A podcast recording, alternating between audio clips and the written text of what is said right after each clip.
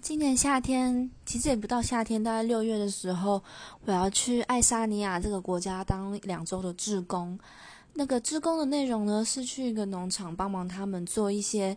道路还有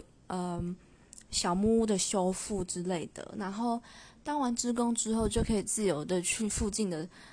城市啊小镇晃晃。我觉得还蛮特别的，因为从来没有想过自己会去爱沙尼亚这个对台湾人来说可能很少听到的国家，因为想到去欧洲，可能大家都会想说什么去法国啊、德国、英国之类的。不知道会去那边会有什么样的体验，但听说蛮冷的，要带很多衣服去才行。